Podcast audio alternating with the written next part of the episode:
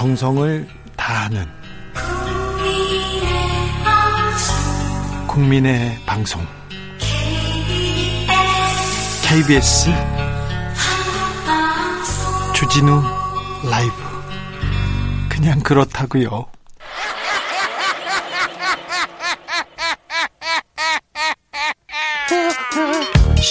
발로 뛰는 기자, 탐구하는 기자, 세상의 질문을 마구 던지는 기자, 기자가 본 오늘의 세상 기자들의 수다.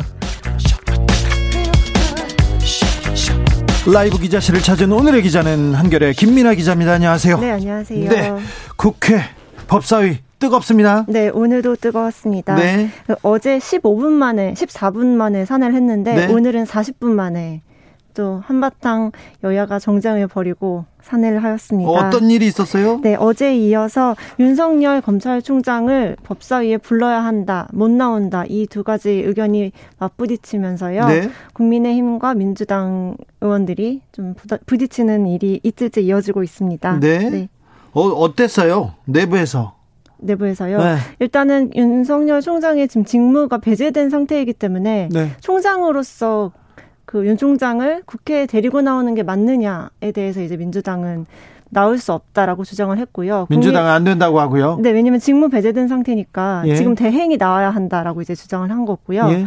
또 국민의힘에서는 그래도 우리가 이 사건을 파헤쳐보기 위해서는 당사자인 윤석열 총장을 직접 불러야 된다.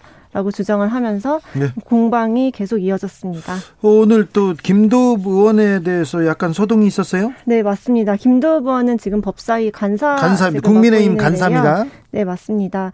근데 이제 계속적으로 왜 우리의 그 전체 회의를 열어주고 윤석열 총장을 불러달라는 우리의 그 의견을 들어주지 않느냐 하면서 윤호중 법사위원장에게 항변을 하고 있거든요. 네. 이제 그러자 윤호중 위원장이 약간 화가 나셨는지 원내대표한테 이 말씀을 드리고 싶다 하면서 조영 원내대표를 향해서 어, 김도우 의원 좀 사보임 해주라고. 다른 다른 위원회로 보내달라는 거 네, 아니에요? 네 맞습니다. 김도우 의원을 법사위가 아닌 다른 위원회로 보내달라라고 이제 공식적으로 또 주장을 해서 또 굉장히 불쾌해하면서 좀 윤호중 예. 윤호중 법사위원장이 굉장히 점잖은 분인데 네 사실 되게 목소리 톤도 좋으셔가지고 아나운서 같다 이런 얘기도 하시고는 네네. 했는데 점잖은 분인데 사보임까지 얘기한 거 보면 화가 많이 났군요. 네 아무래도 어제 이어서 오늘도 같은 주장이 계속 되풀이되고 있는 상황이어서요. 그래서 법사위는 열지도 않고 그냥 끝났어요? 그냥 40분 만에 끝나버렸습니다. 국회는 계속 이렇게 싸우고 그냥 일을 안 해도 되는 건가요? 네 그러게요. 이제 또또 언제 다시 열릴지 모르겠는데요. 네. 또 국민의힘 법사위원들이 열어달라고 하면은 국회법상 열긴 열어야 하거든요. 4분의 1만 되면 예, 열어야죠. 맞습니다. 그래서 열고. 닫는 게 계속 반복이 될 것 같습니다. 당분간은 그런 상황입니다. 아, 열고 닫고 열고 닫는다고요? 이 문제로? 그럴 것 같습니다. 아, 참 그렇습니다. 네. 근데 국민의힘이 약간 지금 뭐라고 해야 되나요? 분위기가 뭐 약간 업됐다고 해야 되나요? 좀, 네. 좀 약간 흥분된 상태입니다. 왜 그러냐면요. 이낙연 민주당 대표가 국정조사 카드를 딱 꺼냈거든요. 맞습니다. 그러자 국민의힘에서 지금 박수를 치고 있어요.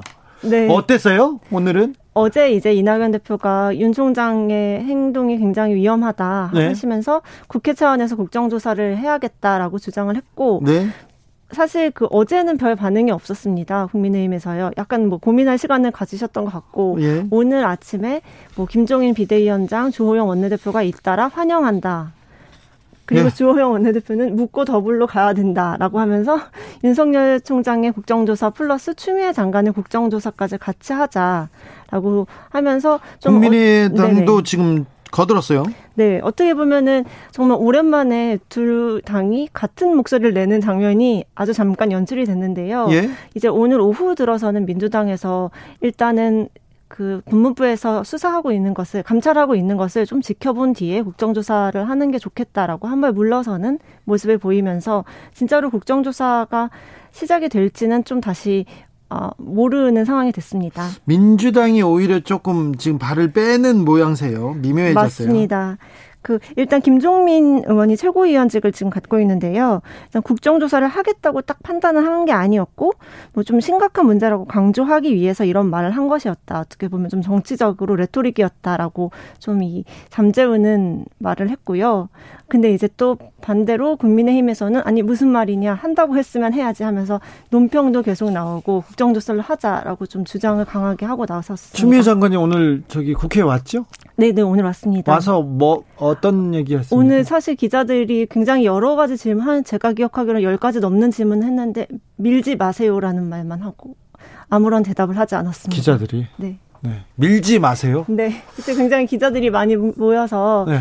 관심사다 보니까요. 질문을 여러 개를 던졌는데 네. 네 아무 대답도 하지 않았습니다. 검찰 기자단과 저기 추미애 장관 긴장 상태가 상당한 것 같아요. 왜 그러냐면 기자회견하는 거 보셨잖아요. 네, 네, 맞습니다. 기자회견하는데 기자들이 막 화가 나가지고 막 따지더라고요. 퇴근해야 되는데 얘기하고. 네, 그게 사실은 뭐랄까요 시간대도 문제긴 문제였을 것 같은데 굉장히 그러니까 초유의 사태지 않습니까? 예. 그런 경우에는 좀 조율을 해서 어, 기자회견을 먼저 주고 어떤 텐데. 내용을 한다고 얘기하고 네. 질문하고 그런다는 거죠. 네, 근데 굉장히 좀 전격적으로 결정이 돼서 그런 건지 뭐 더 그 위에는 여러 가지 고민하셨던 상황들이 있었겠죠. 조 장관 네. 입장에서. 아니, 그런데 네. 전격적으로 발표할 수밖에 없는 내용이기도 해서 그렇다고 하는데 그렇게 기자들이 화낼 일입니까, 그게? 그러게요, 좀. 그죠? 네. 근데 왜 저기 정치부 기자들은 왜 화나서요? 아, 아, 저희는 너무 갑작스러워서 당황한 것 뿐입니다. 어떻게 당황해서요? 네, 사실은 이 얘기가 어제 한 오후 4시, 5시 정도에 네. 어, 나온다는 얘기가 살살 흘러나왔는데 네. 사실 모르지 않습니까? 네. 요즘에는 또 부정확한 정보도 많고 해서 어, 오늘 정말 그런 일이 일어나느냐에 대해서 많이 어, 왈가왈부하다가 진짜로 6시에 그 생중계하는 걸 보고 알게 되었습니다. 네, 그리고 네네. 오늘 검찰 저기 국회에 왔을 때 아, 수장관. 이 왔을 때. 네, 왜 그 다른 얘기는 안 하고 밀지 마세요만 하고 이렇게 신경전만 벌이고 갔습니까? 아, 그 아마 수장관이 저희 그 기자들 질문에 별로 대답을 하고 싶지 않았으니까 답을 안 한 것 같아요. 아, 그 신경전은 아니고 그냥 대답을 하기 싫었다. 네, 뭐 보통 뭐 이렇게 게 없었을 수도 있고요. 보통 뭐 몇 마디 해주실 만도 한데. 그렇죠, 그렇죠. 근데 이제 그럼. 오늘은 아무런 답을 하지 않았습니다. 뒤에서 네. 또 기자들이 뭐라고 했어요? 뭐 근데 사실 저희는 추 장관보다는 국민의힘 의원들이 어떻게 하, 는지 이런 걸 더 좀 자주 물어보고 있어서요. 김민아 기자가 좀 빠져나가네. 네, 또 담당이 국민의힘 출입을 아, 네. 하고 있다 보니까. 알겠습니다. 네. 네. 어, 여당도 가덕도 신공한 특별법을 발의했습니다. 네. 국민의힘도 바, 특별법 발의했죠? 네, 이 추미애 장관, 윤석열 총장 그 공방이 계속되면서 민생 관련된 이슈가 약간 좀 사그라드는 면이 없잖아 있는데요. 네. 여당이 오늘 가덕도 신공항 특별법을 발의했습니다. 네. 그 어, 한정의 정책위의장이 대표 발의했기 때문에 아, 대표 발의했고 136명 의원이 이제 서명을 해가지고요. 전폭적 지지라고 해야 되겠네요. 네, 사실상 당론으로 이거를 처리하겠다는 의지를 보여준 것으로 보이고요. 한 의원은 뭐 안전 관련해서 취약한 부분이 있던 것이 드러났기 때문에 그런 것들을 잘 조율해서 뭐 음. 최소한 최소한의 시간을 들여서 가덕도 신공항을 추진을 하고 싶다라는 의견을 보였습니다. 네. 국민의힘에서도 사실 6일 전이죠. 지난 20일에 부산 지역 출신 의원 15명 전원이 서명한 특별법이 발의가 됐는데요. 사실 내용은 거의 비슷합니다. 속도전을 내자, 속도를 내서 우리가 가덕도 신공항으로 옮기자라는 거거든요. 네.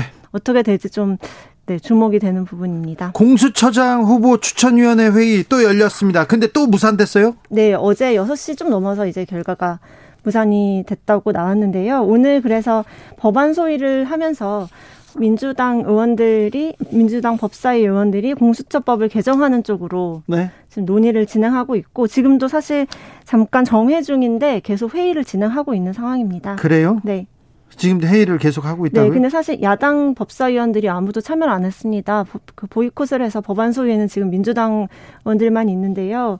뭐 오늘 처리할 법안이 공수처법뿐만이 아니라 뭐 상법도 있고 여러 가지가 있어서 두루 보고 있다고 하고 공수처법 같은 경우에는 뭐 여야가 합의하에 하는 게 가장 좀 좋은 그림이기 좋죠. 때문에 그래야죠. 근데 기다려 보겠다라는 의지를 보였습니다. 근데 여야는 합의하는 방법을 모르는 것 같아요. 안 배운 것 같습니다. 합의는. 네, 이번 계속해서 지금 네네, 그렇죠.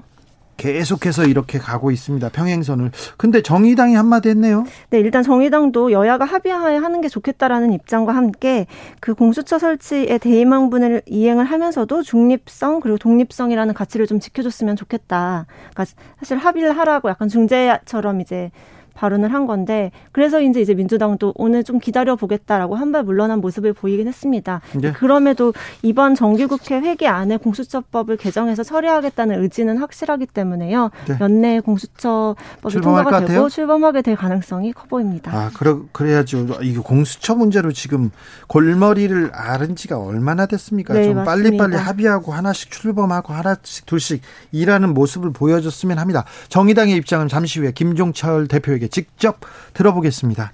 음, 오늘도 감사했습니다. 기자들의 수다 한결의 김민아 기자였습니다. 네, 감사합니다. 라디오 정보센터 다녀오겠습니다. 정한나 씨.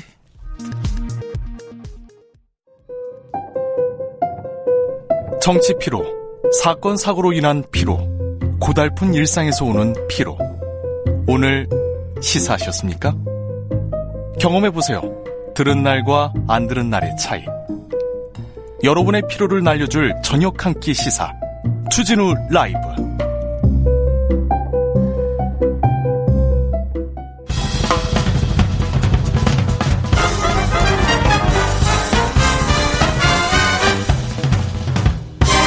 훅 인터뷰 훅 인터뷰 추미애 법무부 장관과 윤석열 검찰총장의 갈등 폭풍이 됐습니다. 서초동 여의도 뜨겁습니다. 어우.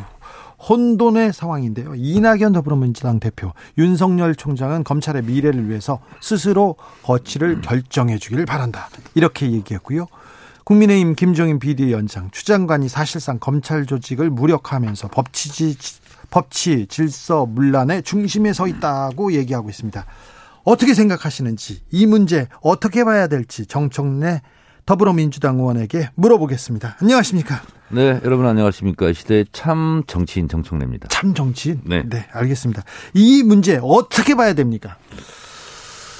음, 사법부에서 네. 음, 블랙리스트로 인한 사법농단이 있었다면 네. 검찰에서 네. 판사 사찰을 했던 네.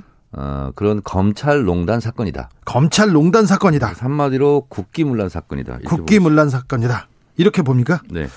어, 추미애 장관이 결국 이기게 돼 있다 이 싸움은 이렇게 네. 딱 일갈 하셨어요? 네. 네. 감찰권이 네. 원래 검찰에 대한 감찰은 검찰이 하면 안 되잖아요. 네. 그렇잖아요. 네. 자기 집안 식구 감싸기를 할 거 아닙니까? 네. 그래서 이 감찰권을 조국 법무부 장관의 업적인데 이걸 네. 법무부로 가져왔어요. 예. 추미애 장관이 감찰권을 행사한 거죠. 그렇죠. 어, 김봉현 씨 편지에서도 네. 그런 대목이 나옵니다. 윤석열 총장이 감찰을 중시시켰다. 그래서 그쪽 동네에서는 굉장히 신망이 높다. 이제 이런 부분도 나오지 않습니까? 그래서 이 감찰권을 행사하고 있는 추미애 장관이 칼자루를 쥔 거고 네. 감찰 대상인 윤석열 총장이 칼끝을 쥔 형국이기 때문에 네. 주 기자님. 네. 칼자루를 쥔 사람이 이깁니까? 칼끝을 쥔 사람이 이깁니까? 칼자루를 쥔 사람이 유리합니다. 그런데 네. 칼자루를 준쥔 네. 어, 윤석열 검찰총장이 총장이 칼 앞에 선 조국 전 법무부 장관을 못 이겼지 않습니까? 이겼다고 보기에는 어렵지 않습니까? 그렇습니다. 네. 누가 이겼다고 보기 어렵다고요? 윤석, 윤석열 총장이 이겼다고 보기에는 어렵죠. 어, 그것도 이제 그 당시는 이긴 것처럼 보였죠.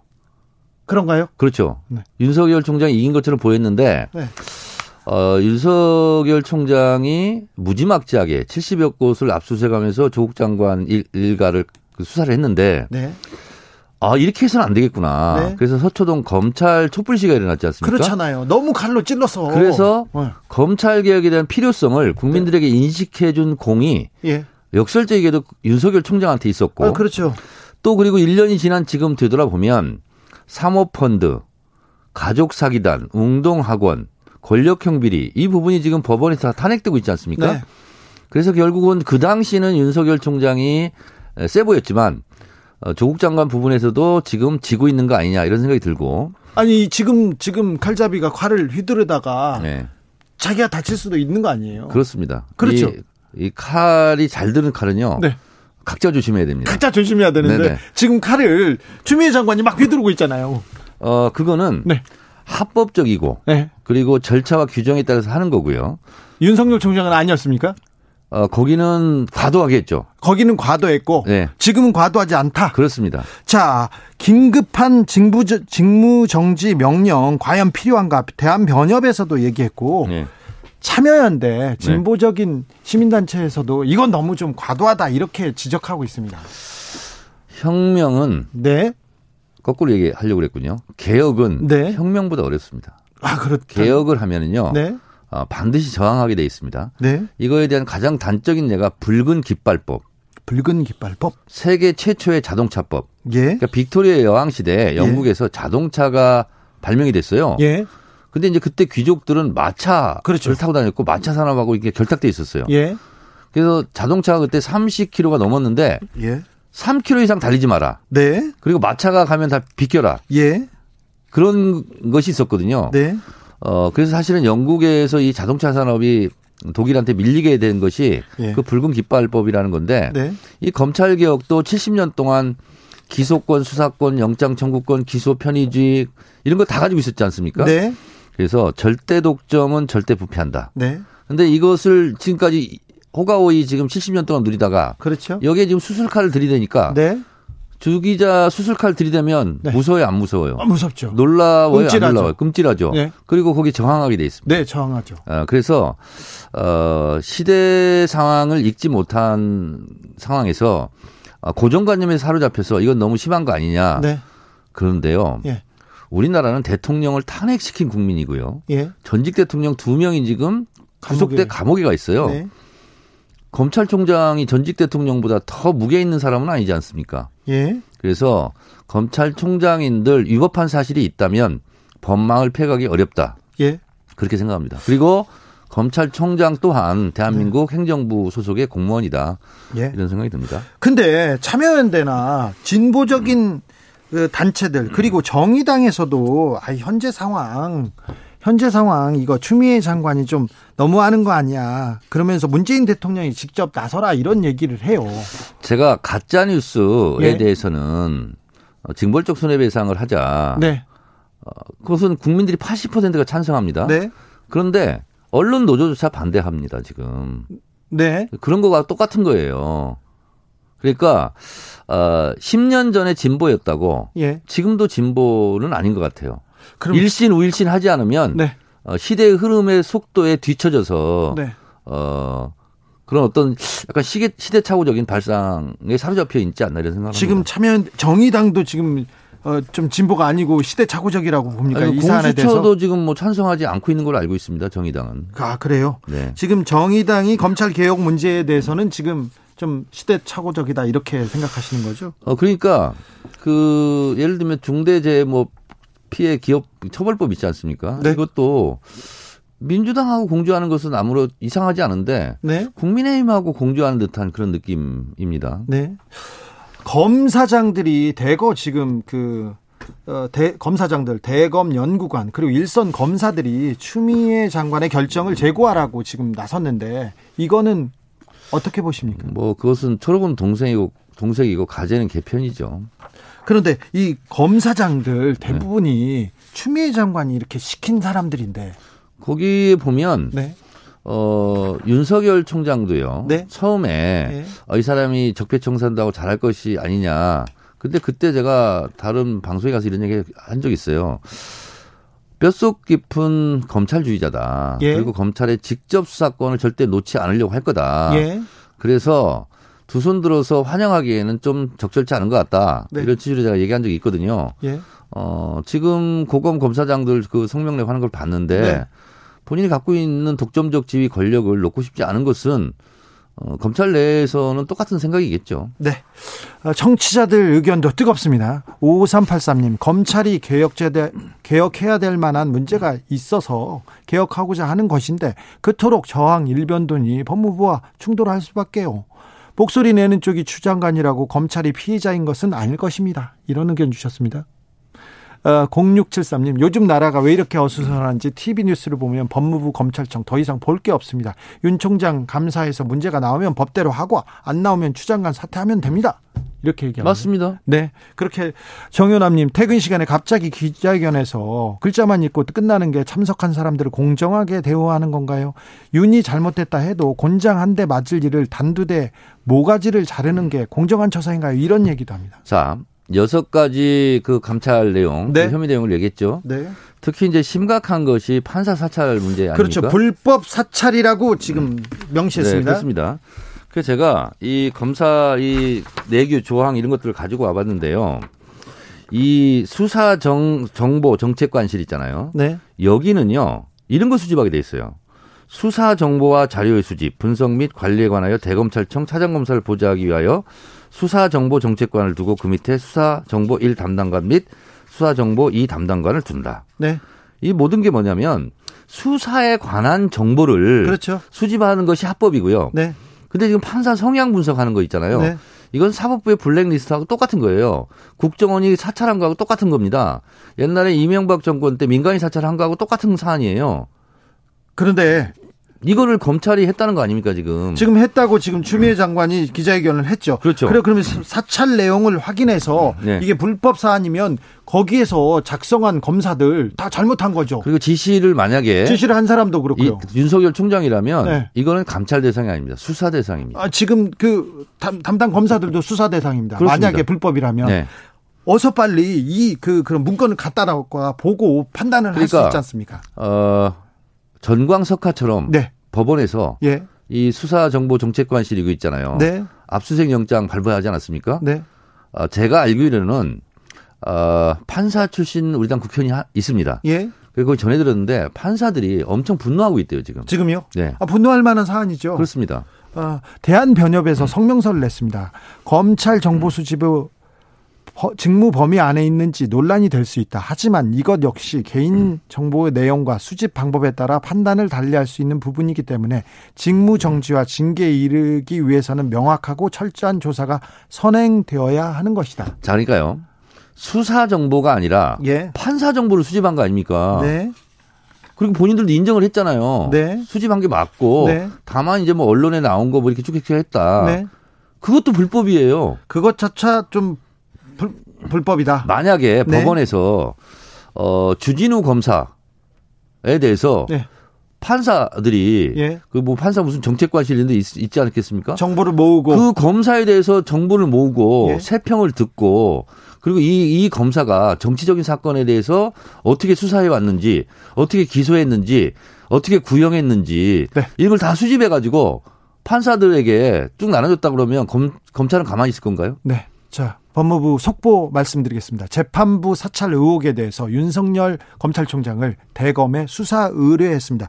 지금, 아, 정, 지금 제가 얘기한 거 듣고 바로 한 것 같아요. 그런 것 같아요. 지금 네. 한 18초 만에 바로 지금 수사 의뢰했습니다. 네. 어, 자, 그래서 이거 국정조사감이다. 이낙연 대표가 얘기를 했어요. 네. 그러니까 국민의힘에서도 좋다 국정조사로 가자 이렇게 얘기했는데 오늘은 약간 민주당에서 목소리를 좀 바꾸는 뉘앙스입니다. 왜냐하면 네. 지금 윤석열 검찰총장은 사실상 검찰총장이 아니지 않습니까? 아, 지금 정, 직무가 정리됐어요. 정리가 됐어요. 그렇 잖아요. 네.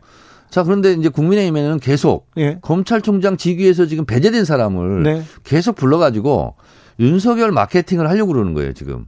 윤석열 마케팅 한다고요? 네네. 국민의힘에서. 아니, 그럼 총장 말고 총장을 떼고 이렇게 하면 되잖아요. 그렇습니다. 총장을 떼고 네. 국정조사를 하자. 네. 그래서 윤석열에게 지금 마이크 주기 뭐 언론에 제목이 이렇게 뽑히던데. 네. 규정상 네. 수사하거나 감찰을 받거나 징계 절차를 밟을 때는 그것을 할 수 없는 규정이 있어요. 그래요? 네. 그래서 항상 그러잖아요. 수사 중인 사안이라서 말씀드릴 수 없습니다. 지금 징계 중인 사안이라서. 네, 징계 절차 중이기 때문에. 네. 지금 윤석열 총장한테 마이크를 주는 거를 민주당이 두려워하는 건 아니죠? 아니, 두려워하는 건 아닙니다. 정청래 두려워하지 않습니까? 아, 제, 저는 네. 오로지 두려워하는 부분은 네. 바로 민심밖에 없습니다. 아, 그렇습니까? 네, 저는 국민만 눈치를 봅니다. 저한테도 눈치를 보시더니. 아, 절대 보지 않습니다. 아, 그렇습니까? 그리고요. 네. 문재인 대통령에게 왜 한마디 안 하냐. 그렇죠. 그거에 대해서 계속 이렇게 공격하던데. 네. 만약에 문재인 대통령이 지금 이 상황에서 네. 한마디 하잖아요. 네. 그러면 감찰에 대해서 네. 지시하는 거냐, 네. 수위를 그렇죠. 가이드라인 주는 거냐, 또 얘기할 거죠. 또 그렇게 공격할 거예요. 그래서 묻는 문 대통령은 그, 그러면 가만히 있는 게 맞습니까? 문재인 대통령은 판단할 시점이 네. 딱 하나 있습니다. 징계위원회에서 네. 뭐 파면이든 해임이든 정직이든 뭐 감봉이든 네. 이렇게 올라오면 네. 거기에 대해서 예스냐 노냐 네. 사인을 할 거냐 말 거냐 그때 그렇, 판단하겠죠. 그렇죠. 그리고 그게 맞는 거고요. 다음 주에 징계위원회가 꾸려지고 징계위원회가 회의를 합니다. 그래서 네. 징계 뭐 절차를 밟겠죠. 어떻게 예상하십니까? 저는 중징계가 나오지 않을까 그렇게 예상합니다. 왜요? 불법 사찰 하나만으로요? 저는 이거 하나만으로도요. 네. 지금 방금 이제 수사 의뢰했다고 그러는데 네. 피해갈 방법이 없습니다. 이 사찰 문건이 나오면 국민들도 판단을 하겠죠? 그렇습니다. 빨리 국회 굉장히 휘발성이 강하고 폭발력이 있는 이게 이슈다. 네. 근데 이 그러면 불법 사찰이 사실이라면 뭐 다 감옥에 보내야죠. 그렇습니다. 근데 그 이 사찰 내용이 뭔지는 빨리 파악해야 되는데 민주당에선 파악하고 있습니까? 저희는 파악할 수가 없죠. 그리고 파악해서도 안 되고요. 네. 그리고 이것은 징계위원회에서 봐야 될 네. 비밀 내용이잖아요. 네. 그걸 저희가 알면 안 되고요. 네, 그런가요? 어, 근데 제가 이제 출연하기 제 촉이 있지 않습니까? 아, 네.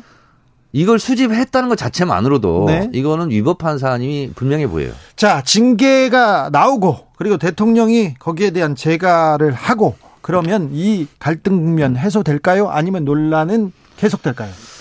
어, 저는 당분간 계속될 거라고 보고요. 네. 음, 일시적으로 네. 윤석열 총장의 대선 지지율은 더 높아질 거라고 봅니다. 네. 그런데 이제 그것이 국민의힘에게는 재앙적 상황이다. 네. 왜냐하면 윤석열 총장이 설령 네. 어, 검찰총장에서 물러난다 할지라도 네. 국민의힘에 입당하기는 어려울 것 같고요. 네. 그리고 입당을 만약에 한다면 지지율은 떨어질 것 같고요. 바로 정치에 뭐 나설 가능성은 별로 별로 없어 않은... 보입니다. 네. 그리고 만약에 이제 지금 법무부에서 수사를 했기 때문에 네. 수사에 들어가면 뭐 피의자가 될 가능성이 높지 않습니까? 네. 그 피의자 신분의 정치를 하기는 또 어려울 것 같고요. 예. 근데 저는 뭐 그것도 나쁘지는 않은데 윤석열 총장이 지지율이 고공행진하면 네. 윤석열 블로킹 현상으로 네. 국민의힘 대선 지지 대선 주자들은 네. 더 이제 도토리가 되어가는 거죠. 윤석열이란 거목이 위에 있으면 다른 국민의힘 지지자 주, 어, 후보들은 크지 못한다 이 얘기죠. 그래서 제가 주장한 네. 어, 새로운 학설은 아니지만 네. 어, 냄비 속 개구리론. 냄비 속 개구리란요? 개구리를요. 네. 어, 21도씨에 온도에 맞춰서 넣고 네. 불을 떼기 시작하잖아요. 아, 예. 서서히 올라가면 뛰쳐나가지 못하고 예. 안주하다 그냥 죽는다는 얘기가 있어요. 네. 그게 개구리, 냄비 속 개구리입니다. 네. 그러니까 지금 윤석열 총장이 대선 주자 지지율이 고공행진을 하면 네. 결국은 국민의힘 지지, 대선 주자 지지율은 없는 거 아닙니까? 네. 그러다가 이제 윤석열 총장이 들어가지도 않을 건데. 네. 그럼 국민의힘으로서는 좋지 않은 것 같아요. 국민의힘이 그래서 불과 그 지난주 지지난주만 해도 또 윤석열 총장을 좀 때리거나 경계하는 목소리가 좀 있었어요. 그게 나오기 시작했죠. 네, 나왔죠. 그게 이제 제가 냄비 속 개구리론 어, 윤석열 블로킹 현상 이것이 네. 국민적 국민의힘의 힘으로서는 재앙이다. 예. 요 얘기를 한 후에 나온 것 같아요. 그걸 듣고 했다고요 또? 그런 것 같지. 지금 이 정치판을 지금 다 지금 정청래가 다 지금 지금 주무르고 있는 겁니까? 제 중심적 사고이지만 네. 하여튼 제가 많이 비판을 했는데 예. 그 이후로 나왔어요. 네. 국민의힘도 이제 아뜨거라 이제 한 것 같습니다. 4112님께서 이번 추운 싸움에서 세 사람의 마음을 국민들이 읽었습니다. 이렇게 얘기하면서 무는 흑심, 추는 야심, 유는 양심 이렇게 얘기하시는 합니다. 아, 심심한 유감을 표합니다. 네. 추운 문제로 공수처 문제도 중요한데 살짝 관심에서 멀어졌습니다. 공수처는 잘 될까요? 아, 잘 되고 있습니다. 잘 되고 있습니까? 네, 법사위에서 이제 심의에 들어갈 것 같고요. 예. 어, 그리고 어쨌든 올해 안에 네. 청문회까지 마치고 아무리 늦어도 내년에는 출범합니다. 네. 어, 국민의힘 계속 침대 축구하고 있다고 비판하셨는데 침대 축구론도 제가 얘기한 거죠. 그렇죠. 네. 그런데요. 근데 침대 축구가 힘을 못 발휘합니까? 아, 침대 축구는요. 네. 결국은 관중석에서 날아오는 돌에 네. 맞고 네. 어, 결국은 후회하게 돼 있습니다. 알겠습니다. 하, 너무 촉이 좋으니까 또 이것도 좀 물어보겠습니다. 어, 정청래 의원님, 내년 치러질 재보궐 선거 논의 뜨거워지. 7월이요? 내년 치러질 7월. 아, 치러진다고요. 아니, 내년 그 발음이 4월. 너무 새는 거 아닙니까? 안 세요. 7월이 저는 7월로 들렸어요. 아니요. 아이 그 그런 개그 안 통합니다, 이제. 아니 김호준은 요즘 발음이 좋아졌어요. 뭘 좋아져요. 그런 소리 마세요. 여기 어디서 자, 아직까지 개선되는 게 없어 요 주기자는. 지금 무슨 소리세요? 네. 자, 자, 의원님. 네. 지금 당황하시는 게 의원님 네. 이 얘기 물어볼까봐 그러는데 어, 서울시장 재보궐 선거에 네. 정청래 이름 계속 올라옵니다. 스멀스멀 올라옵니다. 자기가 지금 피우는지도 잘 모르겠어요. 그런데 어떻게 생각하십니까? 어, 관망하겠습니다. 그, 관망. 정치인한테 관망이라는 거는 아직 고민하고 계신가요? 어, in consideration. 아, 네. 음, 해석해 주세요. 네, 알겠습니다. 지금 또 고민 중, 네. 고심 중입니까? 네. 아, 네. 서울시장, 부산시장에서 민주당 후보에 대한 그 평가들, 민주당 후보들이 선전할까요? 어, 그걸 말하기 전에, 네. 어, 부산시장 후보든 서울시장 후보든 국민의힘은 네. 총선에 패배한 사람 중심으로 네. 어, 후보군이 형성되고 있는 것 같아요. 예. 그래서 국민의힘은 총선 패배가 어, 서울시장, 부산시장 후보의 전제 조건 아니냐 네. 할 정도로 네. 총선에서 한 번 심판을 받았잖아요. 네. 그럼 반성하고 성찰하고 자기 지역구 돌아보고 그래야 될 것 같은데 네. 상식적으로는. 네. 근데 난 총선이 떨어졌으니까 서울시장 나간다. 부산시장 나간다. 이러면 그 지역구 분들한테는 좀 우스갯거리가 되지 않을까 이런 생각이 듭니다. 네. 패자부활전인가요? 패자부활전 아니다. 네. 5535님이 저도 7월로 들었어요. 제가 사과하겠습니다. 제가 반성하겠습니다. 자, 의원님. 네. 왜 그런데 정청래가 지금 안 뜰까요? 제가 좀 몸이 무거워졌지 않습니까? 중, 중진 의원이 됐죠. 중진 의원이어서. 다들, 예. 중진이라고 안 뜨는 건 아니잖아요. 아, 그건 맞, 맞습니다. 그렇죠. 네. 지금 계속 그 고민이 너무 깊으신 것 같아요. 안 움직이시는. 아니 그러지 않고 이런 것 같아요. 네. 어, 사람마다 포지션이 있잖아요. 네. 어, 최전방 공격수가 있고 네. 링커가 있고 미드필더. 예. 그다음에 뭐 골키퍼가 있고 수비수가 있잖아요. 네. 근데 실제로 이제 댓글이라든가 이렇게 보면 정청래는 당대표 했으니까 당대표 해라. 네. 이런 게 실제로 많고 그리고 그 당대표 당대표 이것도 본인이 만드신 거 아닙니까 혹시? 그렇 그렇습니다. 네, 네, 알겠습니다. 그리고요. 그래서 네. 제 역할을 네. 서울시장보다는 당 대표에 더 올리는 거 아니냐 이렇게 당원들이 많이 생각하는 것 같아요. 아 그래서 지금 당 대표와 서울시장을 두고 고민하고 있다 아, 이렇게 그렇지는 않습니다. 이렇게 읽어도 아니, 그러니까 됩니까? 어, 저에게 들어오는 민심의 소리가 네. 그렇다라고 제가 객관적으로 말씀을 드리는 거예요. 객관적으로요? 네. 네. 더 하실 말씀 있으십니까? 어, 없어야 될 것 같습니다. 네, 알겠습니다. 지금까지 정청래 더불어민주당 의원이었습니다. 혹시 고민이 끝나면 다시 찾아주십시오. 그리고요, 네. 한 가지 부탁 있는데 네. 출연 요청을 하루 전에는 좀 해주세요. 아, 그래도. 두 시간 전에 하는 데가 어디 있습니까? 두 시간 전에 와도 이렇게 오시는. 제가 진짜 마음이 네. 넓고 착하고 네. 주 기자를 사랑하는 마음이 많기 때문에 오늘 제가 약속을 미루고 지금 왔습니다. 알겠어요. 어서 가세요. 이제 네. 가세요. 네. 알겠습니다. 교통정보센터 다녀오겠습니다. 오수미 씨. 주진우 라이브.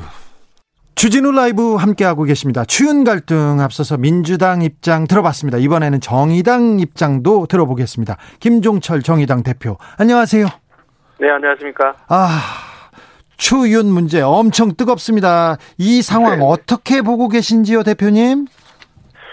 아, 저는 사실 이 상황이 이렇게 좀 커진 데에는 네. 그 공수처 출범이 늦어진 것이 가장 중요한 좀 이유라고 그 좀 보고 있습니다. 예. 어, 지금 집권 여당인 더불어민주당이나 어, 추미애 장관은 그 현재 검찰이 이전에 조국 장관 때부터 예. 그 편파적으로 이제 수사를 해왔다는 생각을 갖고 있고요. 네. 그런 상태의 검찰이 어떤 울산 선거 수사라든가 라임 옵티머스 수사라든가 아, 이런 식의 수사를 어떤 정권에 대한 흠집내기나 이런 걸로 하고 있다고 그 여기고 있지 않습니까? 그래서 이런 문제는 네.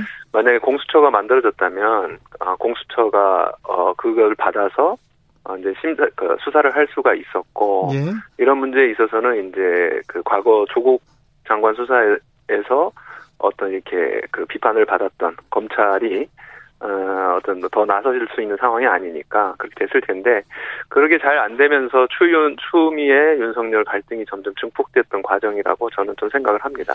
어, 일부에서는 불법 사찰 문제, 사찰 의혹과 관련해서 문건을 작성했다. 이 부분 하나만으로도 이게 수사해야 된다. 그만둬야 된다. 이런 얘기를 하는데 이건 어떻게 보세요?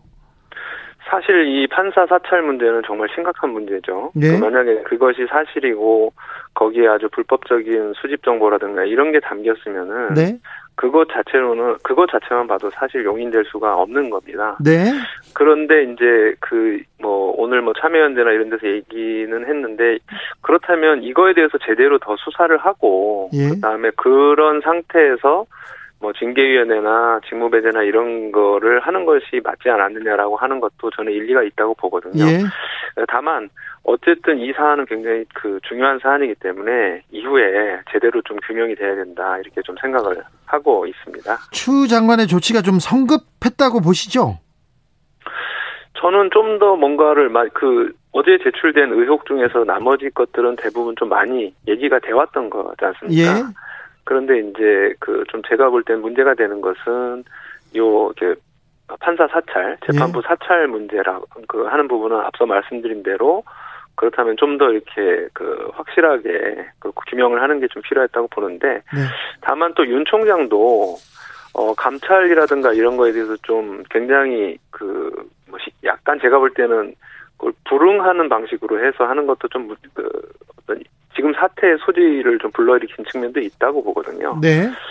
어, 그런 측면에서 보면 좀 안, 굉장히 안타깝지만 예. 여하튼 좀 제대로 뭔가 이 과정이 이루 그 이루어져서 뭐 진상 규명이 된다거나 했으면 좋았을 텐데 좀 안타까운 심정입니다. 네. 참여연대에서 문재인 네. 대통령이 직접 입장을 밝혀야 된다는 그 의견을 냈는데 이 부분은 어떻게 보십니까?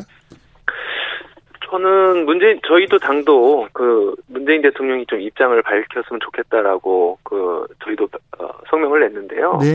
근데 그것이 어쨌든 지금 뭐 추미애 장관 편을 들어라 아니면 뭐 윤석열 총장 편을 들어라 누구 편을 들어라 아니면 둘 다 문제가 있다고 해라 이런 게 아닙니다. 저희가 생각할 때는 이 상황을 보는 국민들이 이게 도대체 어떻게 된 상황이냐 되게 네. 불안해하고 있고 또 어떤 분들은 좀 이렇게 냉소적인 시선을 보낼 수도 있지 않습니까? 네. 이런 상황에서 국민들을 좀 안심시키고 어떤 어떤 부분들이 좀 제대로 진행되는 게 바람직하다라고 예. 하는 정도의 어떤 국민들이 좀 어떤 납득할 수 있고 안심할 수 있는 그런 내용을 최소한 말씀해 주시는 게 좋겠다 이런 생각이 좀 듭니다. 네, 불안한 국민들한테 얘기를 좀 해달라 얘기하시네요. 어, 저기 이 사안이 어떤 식으로 마무리되어야 한다고 봅니까? 사실 이미 그 추미애 장관이 그 징계위원회에 회부를 했고 예. 또 그러면서 동시에 이제 직무정지를 한 상태고요. 그리고 이제 윤, 석열 총장은 이거에 대해서 이제 소송을 통해서 이의 신청을 하고 뭐 이렇게 들어갔지 않습니까? 네. 근데 뭐 양쪽이 물러설 수 없다면 결과적으로는 법적 판단을 기다려봐야 될 것 같고 예. 제 생각으로는 차분하게 법적 판단을 기다려보는 것이 현재 현재 상황에서는 좀 어, 뭐 최선의 길이 아닌가 네. 이렇게 네. 생각을 좀 합니다. 법적 판단을 기다려보자. 네. 어, 최근 인터뷰에서 추미애 장관이 검찰 개혁을 권력 게임으로 변질시켰다 이렇게 강도 높게 비판하셨는데 이 네. 추, 윤석열 추미애 갈등의 본질이 뭐라고 보십니까? 어 사실은 그 앞서도 말씀드렸지만 공수처가 빨리 출범했다면 어떤 이런 사태까지 오지는 않았을 거라고 저는 생각을 합니다. 네. 근데 이제 공수처가 국민의힘의 어떤 어떤 지연 작전으로 인해서 여기까지 밀, 어지게 됐고 예? 그 과정에서 이제 검찰이 수사를 진행했고 그것을 네. 못 믿겠다는 어, 여권과 그다음에 추미애 장관의 대립이 여기까지 오게 된 것인데요. 네. 근데 저는 왜 그 추미애 장관에 대해서 좀 비판적인 입장을 냈냐면 네. 그렇다고 해 어쨌든 검찰 개혁은 반드시 필요한데 네. 그것을 아주 진중하게 문제 제기를 하면서 끌고 왔어야 국민들도 음. 이 검찰 개혁이 필요한데 어좀 이렇게 검찰이 문제가 있다거나 이런 식으로 반응을 했을 것 같은데 그게 아니라 이제 좀 왜 장관이 뭐 말했으면 따라야지 괜히 뭐 어, 나대가지고 뭐 이런 식으로 하니까 국민들이 예. 이게 마치 감정 싸움처럼 인식되는 경우가 되게 많았거든요. 아, 예. 네, 그런 부분을 좀 비판을 많이 했었습니다. 검찰 개혁을 권력 게임으로 변질시켰다. 네. 예, 그렇게 보이게 만들었다. 네. 이런 이런 측면을 좀 비판을 했었죠. 더불어민주당이 지금 그 공수법 개정안을 만지고 있는데요. 야당 비토콘을 제한하는 부분에 대해서 정의당이 좀 우려하고 계신 거죠? 어, 우려하긴 하는데, 네? 그 뭐, 뭐냐면 제가 이제 작년에 이, 그, 공수처법 만들 때 그 협상에 제가 원내대표 비서실장으로 참여하기도 했는데요. 네? 지금 현재 공수처법은 여당, 야당 모두에게 이 비토권이 있는 구조입니다. 예. 왜냐하면 공수처라는 강력한 기관이 탄생하는데 어, 이러한 어떤 중립성 보장 방안이 없으면 문제가 될 수 있다고 생각을 한 거죠. 그런데 이 조항이 악용되면은 어떤 한쪽이 계속 비토를 하면 지금 현재 야당이 이제 비토를 하면서 여기까지 오게 됐는데 그러면 공수처 자체가 출범을 못하게 되잖아요. 네. 그래서 이제 그런 사태는 막아야 되기 때문에 어 국민의힘이 끝까지 이제 이걸 그 비토권을 행사한다면 일부 어이 공수처법 개정은 필요하다고 보여지는데요. 네. 그러할 때도 여당이 그러면 중립성과 어떤 독립성을 보장하는 방안을 포함해서 개정을 하는 것이 바람직하다. 저희는 이렇게 생각을 하고 있는 것입니다. 어, 대표님께서 이낙연 대표, 조영 원내대표 둘 다 그만하자. 지긋지긋한 권력 투쟁에 우리 일상은 없다. 매일 끼어 죽고 깔려 죽고 떨어져 죽어 나가는 노동자의 모습. 중대재해 문제 해결이 우리의 문제다. 이렇게 외치셨어요. 네네네. 중대재해기업처벌법 왜 통과 안 됩니까? 그, 그 얘기를 드리기 앞서서 오늘 제가 이낙연, 조호영 두 분을 좀 비판을 했는데요. 예. 갑자기 그 이낙연 대표는 윤석열 국정조사를 하자고 하시고, 예. 조호영 원내대표는 좋다. 그러면 우리는 윤석열 국정조사, 그, 그 추미애 국정조사로 맞서겠다. 이러니까. 네. 그럼 지난 9월에 국정감사 때 추미애, 윤석열 두 사람 이름만 나왔던 그거를 그또 반복하자는 거 아니 아니냐. 그러니까 네. 그거는 이제 좀 자제해달라는 얘기였고요. 중대재해기업처벌법은 좀 빨리 돼야 되는데 그 더불어민주당에서 이제 이낙연 대표도 약속을 하셨는데 아직 당론으로 결정을 좀 잘 못하고 계신 것 같습니다. 예. 그래서 저희는 지금 하루에도 여섯 일곱 명의 노동자들이 돌아가고 계신데 네. 하루 빨리 당론으로 좀 결정해주고 그 다음에 이것을 어 12월 9일 정기국회 그러면 늦어도 연내에는 좀 처리를 하자 이런 것이고요.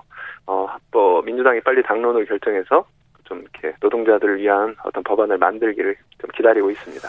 아, 자, 전국이 지금 추윤에 막혀서 지금 가로 막혀 있는데요. 이런 상황에서 정의당의 역할은 뭐라고 생각하십니까? 저희는 검찰 개혁을 완수하는 것 그리고 공수처를 출범시키는 것을 아주 중요한 사명으로 갖고 있습니다. 네. 왜냐하면 검찰 개혁이 제대로 되지 않아서 저희 노회찬 고 원, 어, 노회찬 원내대표도 그 삼성 그리고 떡값검사 이 과정에서 의원직을 상실하기도 하셨고요. 네. 그래서 노회찬 의원의 유지인 공수처법 끝까지 될 수 있도록 노력을 할 것이고 더불어 근데 그것만 가지고 세상이 좋아지지는 않지 않습니까? 그래서 중대재해기업처벌법이라든가 아니면 그 여성에게 어떤 낙태의 죄를 계속 묻겠다는 것은 안 된다 더 이상. 네. 낙태죄, 임신중지 이런 처벌 조항은 삭제되는 이렇게 좀 국민들에게 도움이 되는 그런 방향으로 의정 활동을 계속 해 나가겠습니다. 김종철 정의당 대표였습니다. 감사합니다. 감사합니다. 아, 오늘 이 뜨거운 추운 문제 더불어민주당 정의당 이야기 들어봤습니다. 국민의힘 국민의당에도 인터뷰 요청을 드렸습니다. 많이 드렸습니다. 더 모시려고 했는데 오늘 모시지 못했습니다. 계속해서 저희가 모시려고 노력하겠습니다. 각 당의 다양한 목소리 계속 들려드리겠습니다. 더 노력할 테니까 좀 나아 주십시오. 테이크아웃 시사 나왔습니다. 오늘도 하나 챙겨가세요. 주진우 라이브.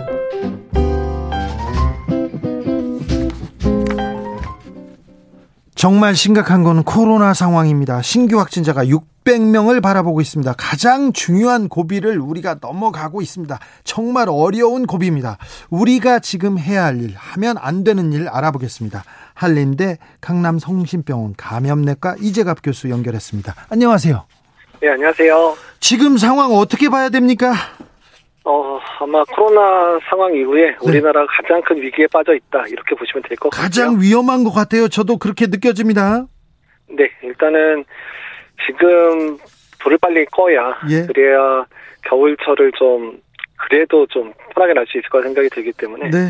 앞으로 2, 3주의 상황이 어쩌면 우리의 전체 겨울이 어떻게 되는 지낼지를 결정하는 시기가 될 것 같습니다. 어, 코로나 신규 확진자 최대치 경신할 거 수도 있습니까? 천 명 넘어갈 수도 있습니까? 만약에 이번 주말까지 꺾이는 게 안 보인다면 정말 천명 또뭐 저희가 상상 속의 숫자는 안 될 수도 있어서요. 예.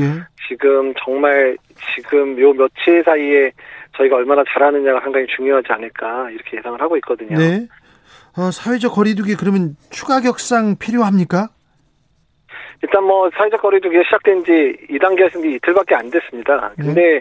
다만 이제 주말 지나면서 꺾이는 기사가 없다는 얘기는 우리 국민들께서 아직까지 사회적 거리두기 동참 수준 정도가 낮거나 아니면 지금 정도의 사회적 거리두기로는 유행을 꺾을 수 없는 상황이라는 얘기거든요. 예. 그렇게 되면 단계를 올려서라도 국민들의 동참의 정도도 올려야 되고 또한 행정적인 부분들 최대한 동원해서 일단 파국으로 가는 걸 막아야 되기 때문에 그런 단계 격상에 대한 부분들을 이번 주말에 상황을 보고 심각하게 고민을 해야 될 것 같다는 생각이 듭니다. 지난 봄에 대구에서 대유행 있었을 때 네. 서울에서도 전국에서도 정말 사람들이 거리두기 하고 안 돌아다니고 모임 안 했거든요. 지금은 좀 네. 많이 느슨해진 것 같습니다.